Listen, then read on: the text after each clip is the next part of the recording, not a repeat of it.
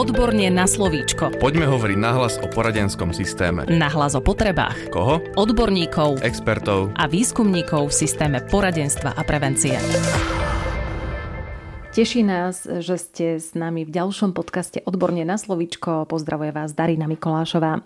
Nadviažeme v tejto časti na predchádzajúci diel podcastu a budeme hovoriť o tom, aké intervencie môžeme použiť pri jednotlivých chybných cieľoch správania ako používať logické dôsledky vo výchove a budeme radiť aj v tom, ako nahradiť chybné ciele za vhodnejšie, pozitívne ciele a ako podporovať žiakov v sociálne užitočnom správaní. Povieme si tiež o povzbudzovaní ako o užitočnej intervencii na získanie žiakov pre spoluprácu. A dnešnou hostkou je Barbara Petrisková, psychologička a interná expertka pre výskumný ústav detskej psychológie a patopsychológie. Využijem to, že ste tu boli minulé. Naposledy sme si hovorili o nevhodných cieľoch, o tom, ako ich rozpoznať. Keď už máme túto vedomosť, ako s tým môžeme pracovať ďalej? Keď už máme vedomosť o nevhodných cieľoch správania žiakov, na pozíciu buď školského psychológa alebo školského špeciálneho pedagóga alebo samozrejme tiež učitelia a rodičia môžu tieto vedomosti využívať, tak ich treba trénovať, pretože sú to zručnosti, pomocou ktorých rozoznávame, o ktorý cieľ žiakovi ide ale poďme hovoriť z pohľadu odborných zamestnancov na škole či v poradni. Títo odborní zamestnanci alebo pedagogickí zamestnanci môžu využiť tieto vedomosti a zručnosti buď pri práci so žiakmi, alebo hm, pri konzultácii s učiteľmi alebo rodičmi. Pri práci so žiakmi môže ísť nejakú priamu aktivitu v triede alebo pri práci jeden na jedného so žiakom a pri konzultácii s učiteľmi sú to tie chvíle, kedy príde učiteľ za psychológom alebo iným odborným zamestnancom, že vníma, že sa s nejakým žiakom v triede niečo deje alebo je pre neho náročné v nejakej triede vyučovať. Vtedy môže odborný zamestnanec učiteľa edukovať o chybných cieľoch správania a spoločným rozhovorom mu pomôcť na základe kľúčov mm, rozoznať, o ktorý cieľ správania ide. Aby sme si pripomenuli, o ktoré kľúče ide, ide o správanie žiaka, o korekcie, ktoré učiteľ na to správanie použije, učiteľové emócie a reakcia toho žiaka na tieto korekcie.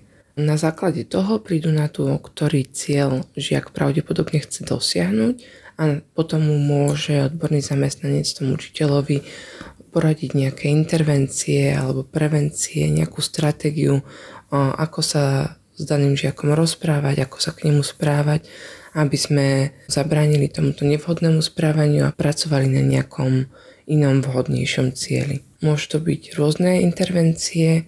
V prvom rade používame také intervencie, čo zastavia dané správanie v danú chvíľu. To sú tzv. korektívne, ktoré môžu, ale nemusia fungovať. Nie je to 100% pomoc, čiže nezabraňujú správaniu, aby sa toto správanie dialo do budúcnosti, ale zmierňujú jeho prejavy v danú chvíľu, keď sa to deje. Nečakajme od takýchto korektívnych intervencií zázraky. Ako som vravela, nič nefunguje na 100% a sú ľudia rôzni, učitelia rôzni, deti rôzne a tak aj naše intervencie môžu byť rôzne. Preto môžeme vyskúšať hocičo, nevzdávajme to po prvej intervencii, ktorá nám nefunguje, ale kľudne buďme kreatívni a skúšajme rôzne spôsoby. O, ide o to, aby sme stále mali na pamäti, čo je účelom toho správania a našim cieľom potom bude, aby sme neparticipovali pri tom dosahovaní a neviedli žiaka k tomu istému správaniu stále znova a znova, ale našli nejaký iný užitočnejší spôsob pre ňoho, ako si nájsť miesto v skupine. Upresníme si asi, aké nástroje nám k tomu individuálna psychológia ponúka. A takisto ma zaujíma, čo môžeme použiť, e, ak cieľom žiakov je získať pozornosť. Intervencia, ktorú je vhodné použiť ako prvú a mnoho učiteľov alebo odborných zamestnancov ju robí často podvedome, je nereagovať alebo ignorovať to neželané správanie Nemusíme na každú aj najmenšiu odchýlku od správania reagovať a občas naozaj stačí si nevšímať a to správanie ustane ale ak v ňom žiak nadalej pokračuje, aj keď ho ignorujeme, alebo dokonca sa stupne to správanie, treba použiť inú intervenciu. A ak sme zo správania žiaka pochopili, že jeho cieľom je získavanie pozornosti, naše správanie by sa malo snažiť zabraniť tomu, aby to vyrušovanie bolo účinné, aby tým získalo našu pozornosť.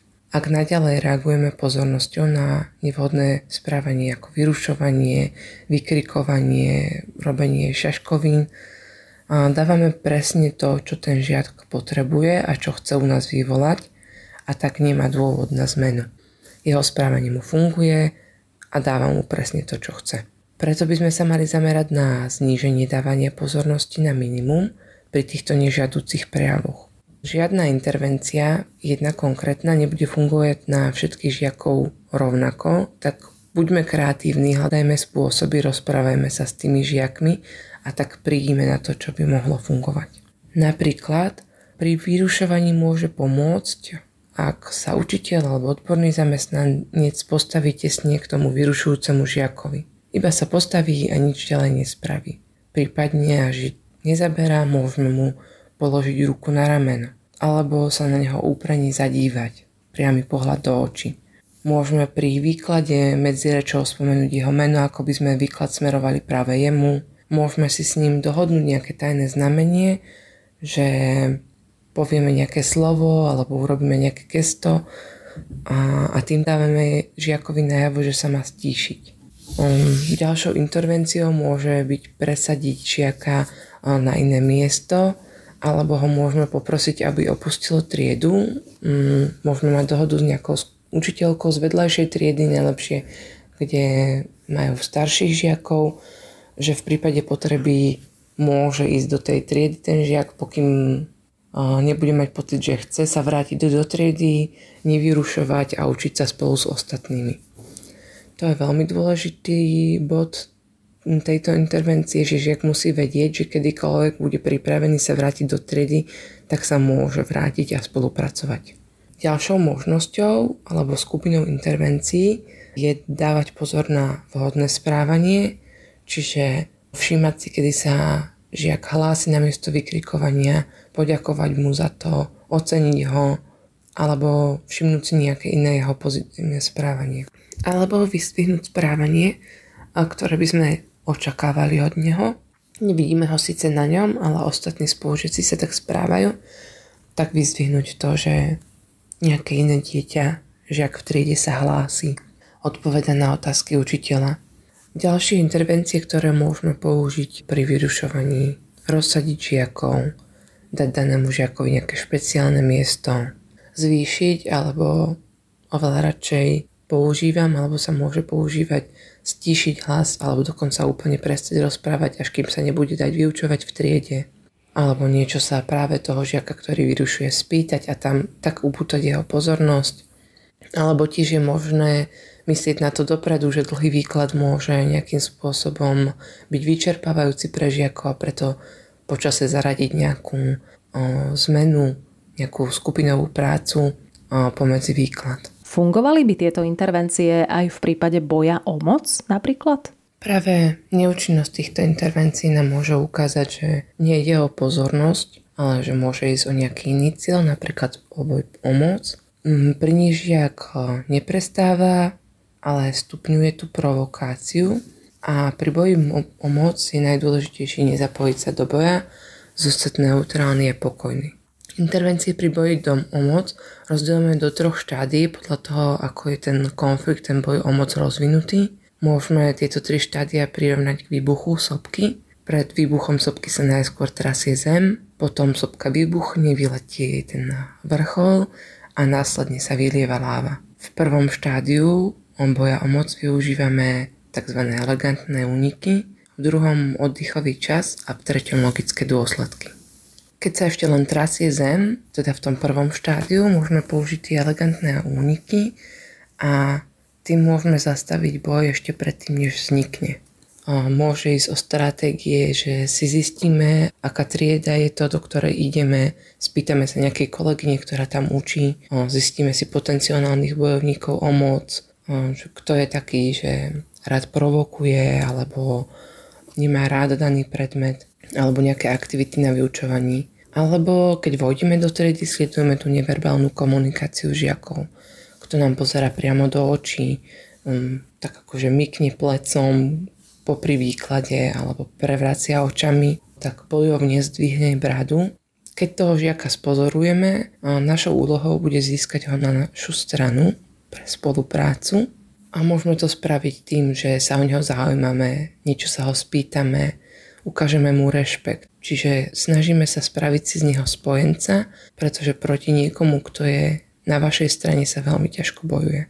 Ak sa nám to nepodarí, alebo máme nejako málo času na budovanie tohto spojenectva, môžeme okrem ignorovania víziev do boja, čiže nevšímame si sarkatické poznámky a provokácie, môžeme ďalej použiť humor, taký odľahčujúci, ale samozrejme nie namierený proti žiakovi. Môžeme poprosiť, že sa môžeme o tom porozprávať mimo vyučovania, čiže odsudujeme tú debatu mimo svetkov. Mm, môžeme vyjadriť dva rovnocenné názory. Napríklad, ak žiak povie, že si myslí, že robiť túto aktivitu je blbosť, tak môžeme povedať, že ty si myslíš, že je to blbosť, pre mňa to má zmysel z tohto a tohto pohľadu. Môžeme tiež oceniť toho žiaka za nejaké kritické myslenie alebo hľadanie toho zmyslu toho, čo robíme. Neodporúčame na takéto zádrapy a provokácie reagovať otázkami. Otvorené otázky často vedú priamo k výmene názorov a ku konfliktu. Jedine by to bolo možné v prípade, že by sme mali naozaj nefalšovaný hlboký záujem o to pochopiť toho žiaka a o ten zistiť, ako sa na to pozera on, ale to počas vyučovania alebo plánovanej aktivity buď často na to nie je čas, alebo tým, ako sa nás snaží vyprovokovať, tak môže ísť z našej strany o pokus dokázať, že máme pravdu a to už by sme sa zapojili do boja o moc. Ak sa nám to nepodarí, zabraní tomu výbuchu tej sopky, vzniku toho konfliktu, účinné býva zobrať si oddychový čas, aj my máme nejaké limity, aj psychológovia, aj učitelia, aj rodičia, všetci, čo pracujú s deťmi. Vieme sa nahnevať a chceme odvrátiť, že by sme povedali alebo spravili niečo, čo by sme neskôr lútovali. Môžeme sa upokojiť hlbokými nádychmi, výdychmi, pohľadom z okna, odísť na chvíľu striedy na chodbu na minútku, alebo poprosiť žiaka, nech odíde z triedy. Takisto ako pri získavaní pozornosti môžeme ho poslať k inej triede alebo dohodnúť nejaký iný dozor, ktorý by s ním bol počas toho času. V extrémnom prípade, ak žiak odmietne odísť z triedy, môžeme to spraviť tak, že odídu z triedy všetci ostatní žiaci. V tejto fáze je najdôležitejšie udržať bezpečie, aby nikto nebol v ohrození. A k riešeniu konfliktu sa môžeme vrátiť, keď sa obe strany upokoja. Zostala nám ešte posledná fáza, keď sa vyleje láva a logické dôsledky. Čo je ich podstatou? Začnem tak zo široka, aby sme pochopili, o čom logické dôsledky sú. Ak dávame žiakom možnosť rozhodovať sa, dávame im tým príležitosť, aby mohli zažiť dôsledky svojho správania a poučiť sa z nich. Tým ich posilňujeme, dávame im do rúk tú moc, posilňujeme schopnosť rozhodovať sa. Logické dôsledky v tomto zmysle vyjadrujú realitu spoločenského poriadku, nie vôľu toho dospelého. Čiže realita spoločenského poriadku je, že keď niečo spravím, tak to má nejaký dôsledok a s tým sa potom musím vysporiadať. Napríklad, keď meškam na autobus, tak ho nestihnem a musím čakať na ďalší. Predchádzať v boju o moc môžeme aj dávaním možností, čiže ponúkaním možností na výber. Tým dávame žiakom do rúk aspoň nejakú moc má moc si vybrať, ktorý z daných prístupov si vyberie. A potom o tú moc nemusí bojovať. Samozrejme má to byť moc a zodpovednosť, ktorú daný žiak podľa veku dokáže uniesť a dokáže zodpovedať za ňu. Teda ešte zopakujem ten princíp toho spoločenského poriadku. Sú to teda určité pravidlá a konvencie medzi ľuďmi a ak sa žiak rozhodne ich porušiť, nasleduje nejaký dôsledok, ktorý je logicky prepojený s porušením pravidel.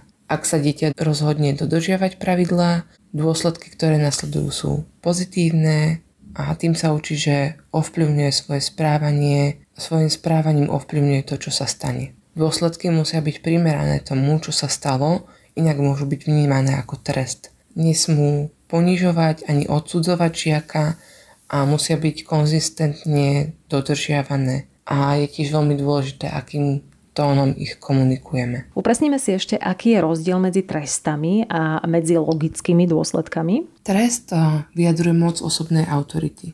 Je často príliš prehnaný a vyjadruje nejakú ľubovôľu trestajúceho. Čiže čo si ja zmyslím, tak to bude trestom. Logické dôsledky naopak nemajú byť trestom, ale používajú sa na to, aby učili logike života a spoločnosti. Ak je našim cieľom dieťa potrestať, a aj sa snažíme použiť logický dôsledok a pravdepodobne zistíme, že nebude s nami daný žiak, dané dieťa spolupracovať a vycíti tento zámer potrestania a nebude mať chuť e, prijať logický dôsledok. Aby sme si uviedli príklad na logické dôsledky, tak môže to byť pri meškaní žiaka na vyučovanie, môže žiak nedostať špeciálnu pomoc a to, čo zameškal, si musí dohnať sám alebo sa budú zameškané minúty spočítavať, až mu z toho vyjde neospravedlnená hodina. Ak si napríklad žiak nepriniesie prezentáciu na vyučovanie, musí odprezentovať bez nej. Ak nepracuje na hodine, napríklad na hodine matematiky, tak mu úlohy, ktoré nestihol, zostanú na doma. Neznamená to však, že ak nejaký žiak nestihol vypočítať všetko, čo bolo treba na hodine, pretože má pomalšie tempo, ale pritom celú hodinu pracoval a počítal, to neznamená, že to je dôvod na to, aby sme mu dali logický dôsledok a bude si to musieť to počítať na doma. Na nejaké neúctivé reči alebo provokácie samozrejme nereagujme, pokiaľ sa dá a ak sa už nedá, logickým dôsledkom by mohlo byť požiadať žiaka, aby opustil triedu alebo ten priestor, v ktorom sa nachádzame. Keď e, ide o nejaké poškodzovanie majetku, Logickým dôsledkom je opraviť ich alebo odškodniť, nahradiť e, tú škodu pri strate pomôcok a zabúdaní. Musí si ich nejakým spôsobom zabezpečiť, nahradiť sám, od niekoho požičať. Pritom keď vyrušuje, rozpráva sa na vyučovaní, tak môžeme žiakov dočasne rozsadiť, opäť požiadať, aby odišli z triedy. Pri nejakom svojvoľnom pohybovaní žiaka, až to nie je naozaj, že iba počas hodina ide vyhodiť strúhance z cerusky a potom sa vráti na miesto a pokračuje v práci. Ale napríklad, že máme žiakov na školskom dvore a jeden z nich svoj voľne odíde alebo preskočí plot, tak môže mať dočasne zakázaný prístup na školský dvor. Pri žiakovi, čo si nenosí učebnice, tak mu nedáme náhradné a musí si zabezpečiť sám, ako sa bude učiť na hodine. Keď meška na výlet, nemusíme ho počkať a buď príde do školy bude sa učiť s inou triedou, alebo potom príde už na miesto, kde bude trieda. Ak ide o také väčšie priestupky, napríklad, že ukradne niekomu niečo, tak treba, aby daný predmet vrátil alebo nahradil finančne. Pri poškodení takisto finančná náhrada. Čo ak je cieľom žiaka odplata? Ako môžeme reagovať v tomto prípade? Pri odplate treba mať na pamäti, že ten, ktorý sa odpláca, je veľmi odradený ale týmto odplácaním zatiaľ preukazuje aktivitu, čiže ukazuje nejakú života schopnosť. Jeho správanie je pre nás síce veľmi náročné, ale nevzdávajme to s nimi. A ešte je dôležité povedať, že v našich možnostiach nie, aby sme mu pomohli tak, ako by potreboval. Že tento žiak je už takým spôsobom odradený, že by sa mu hodila aj nejaká ďalšia psychologická, poradenská, psychoterapeutická pomoc. Psychologička Albertonová odporúča rovnaké intervencie ako pri boji o moc, takisto aj pri odplate. Plus je teda v tomto prípade potrebné aj narábať s vlastnými emóciami. Pri odplate je cieľom žiaka nás zraniť, ubližiť nám, čiže môžeme sa cítiť nahnevaný, zranený, že to nie je fér, že si to nezaslúžime. Je v poriadku sa cítiť takto a sklamaný, ale vyhníme sa tomu, že to budeme dávať najavo nejakými nepríjemnými poznámkami alebo trestami. Riešením môže byť hľadať iný pohľad na žiakov. Aj keď sa to zdá náročné, keď ich cieľom je zraniť nás, ale každý žiak má pozitívne stránky, dobré vlastnosti a dajú sa spozorovať a na základe toho im môžeme dať najavo, že nám na nich záleží a že vidíme, že sú dobrí.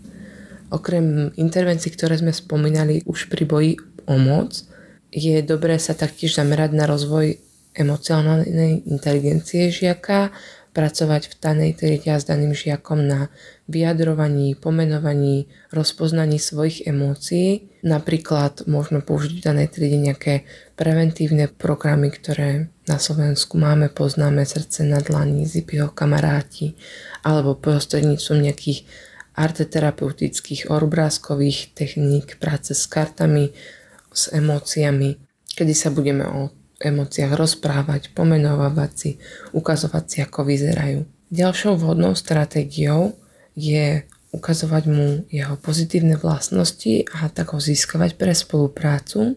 Môžeme to robiť buď my ako učiteľ dospelí v triede, na akejkoľvek odbornej pozícii, alebo môžeme využiť silu a dynamiku triedy ako skupiny. Môžeme zaradiť nejakú skupinovú aktivitu na odhalovanie silných stránok, môžeme byť v tom kreatívni, kedy si žiaci budú písať listočky s pozitívnymi vlastnosťami alebo vytvoriť sieť pomocou klopka, kedy si klopko odovzdávajú a každý, kto ho dostane, tak je mu odovzdané nejaké ocenenie, hociakú takúto aktivitu zameranú na zisťovanie silných stránok. Tá myšlienka, čo za tým je, že keď daný žiak bude počuť, že je na ňom niečo dobré a pozitívne, chuť odplácať sa sa zníži nemusí sa odplácať, keď je na ňom toľko dobrého.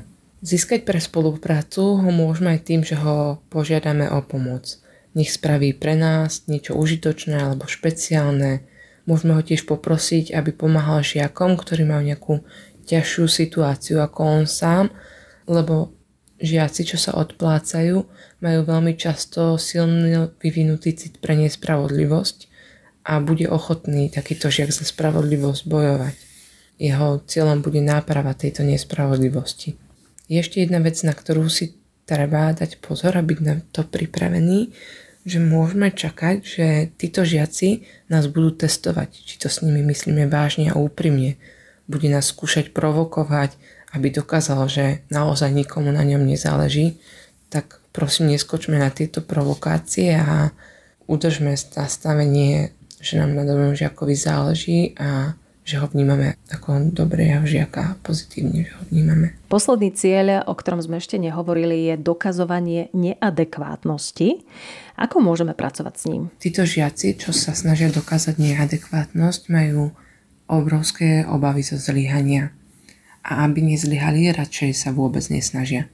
Zvyčajne ich v triede vôbec nevnímame ako problémových, pretože nevyrušujú, neupozorňujú na seba pozornosť, neprovokujú, sú veľmi nenápadní, ale sú to často tí najviac odradení žiaci a najviac potrebujú našu pomoc a pochybujú o svojich schopnostiach.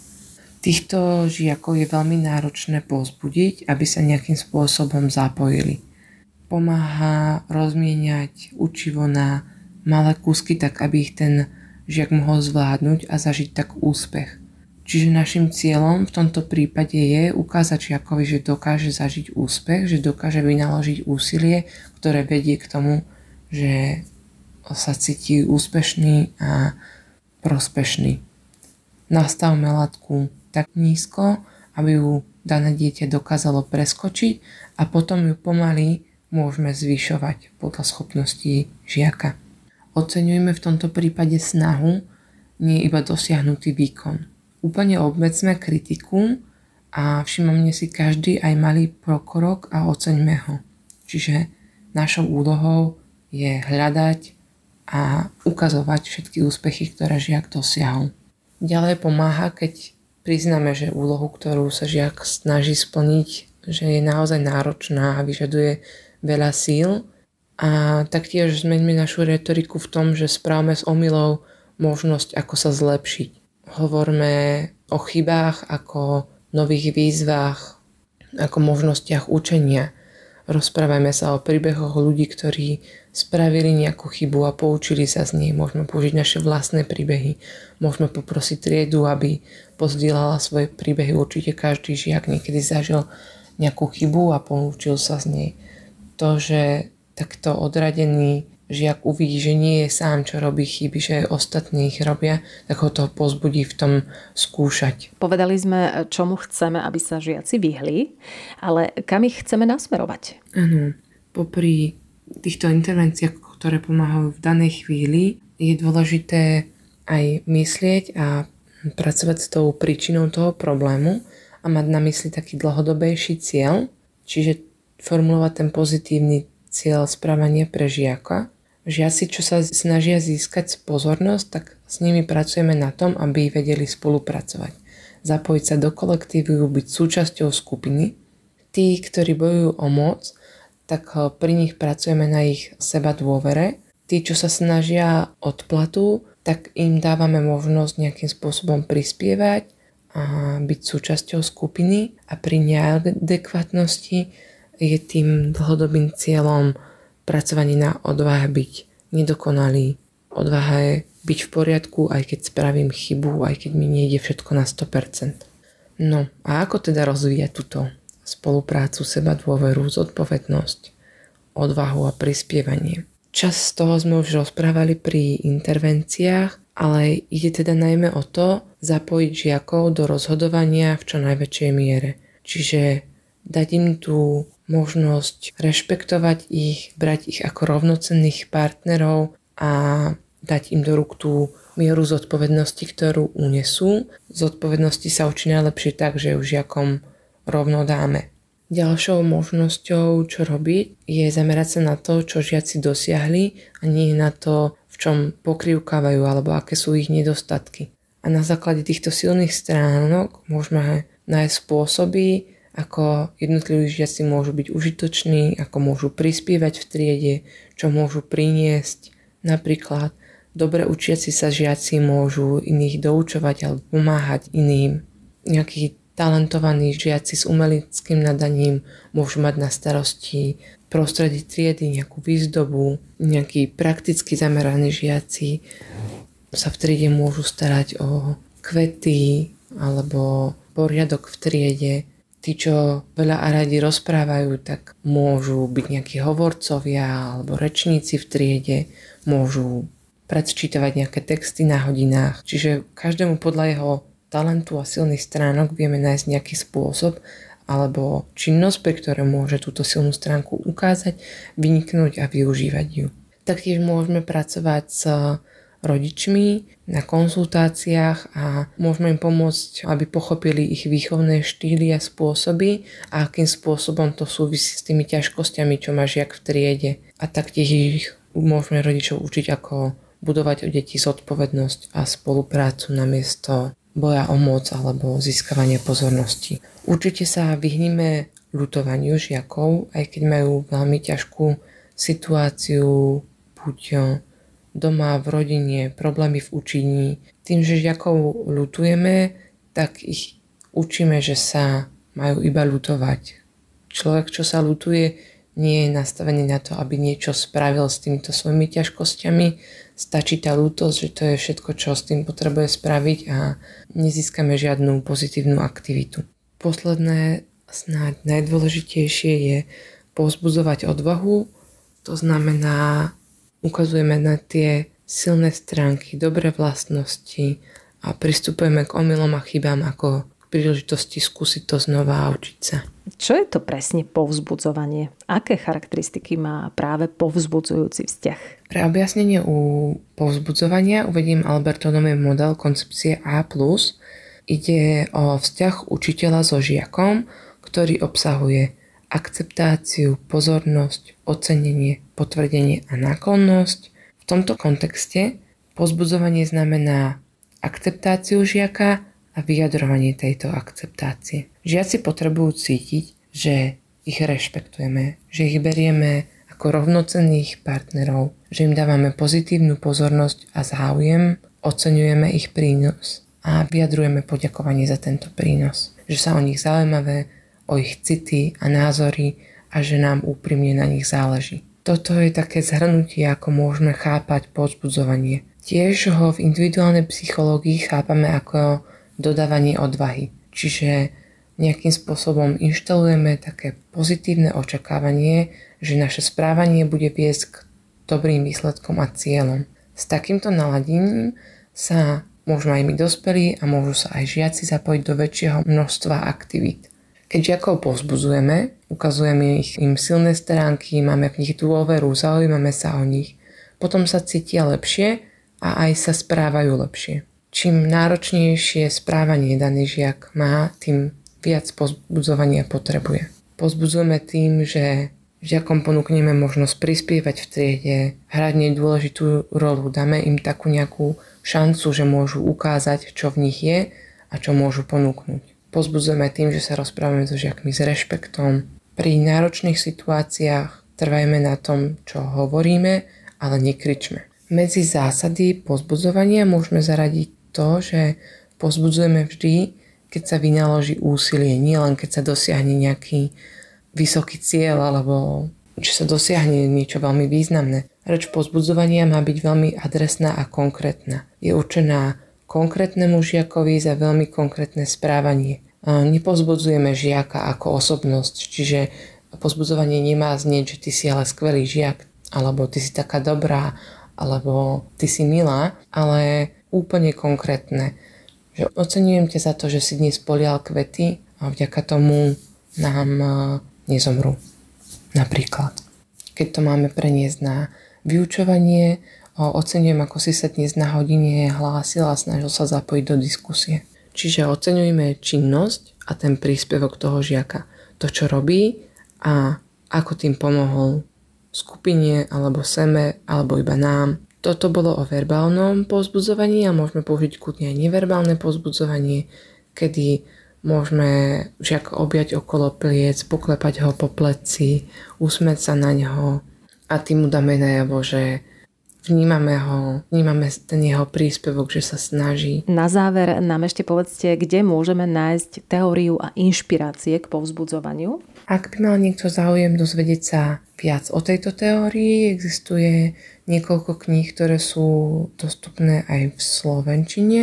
A napríklad Francis Walton, Ako porozumieť deťom a adolescentom, alebo kniha Rudolfa Dreykursa Deti ako výzva, alebo nedávno vyšla kniha Daniely Čechovej Intervencie v individuálnej psychológie. Všetky tieto knihy obsahujú veľa aj praktických návodov, aj intervencií, aj možnosti, ako s nimi pracovať.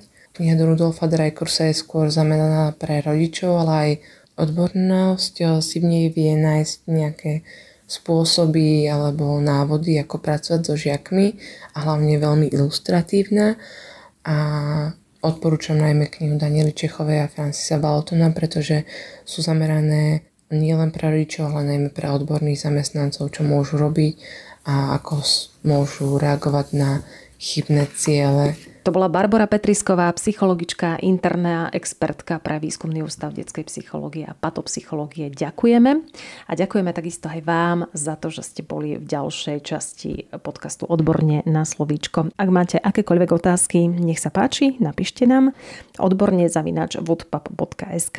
Opäť o týždeň sa na vás teší Darina Mikolášová.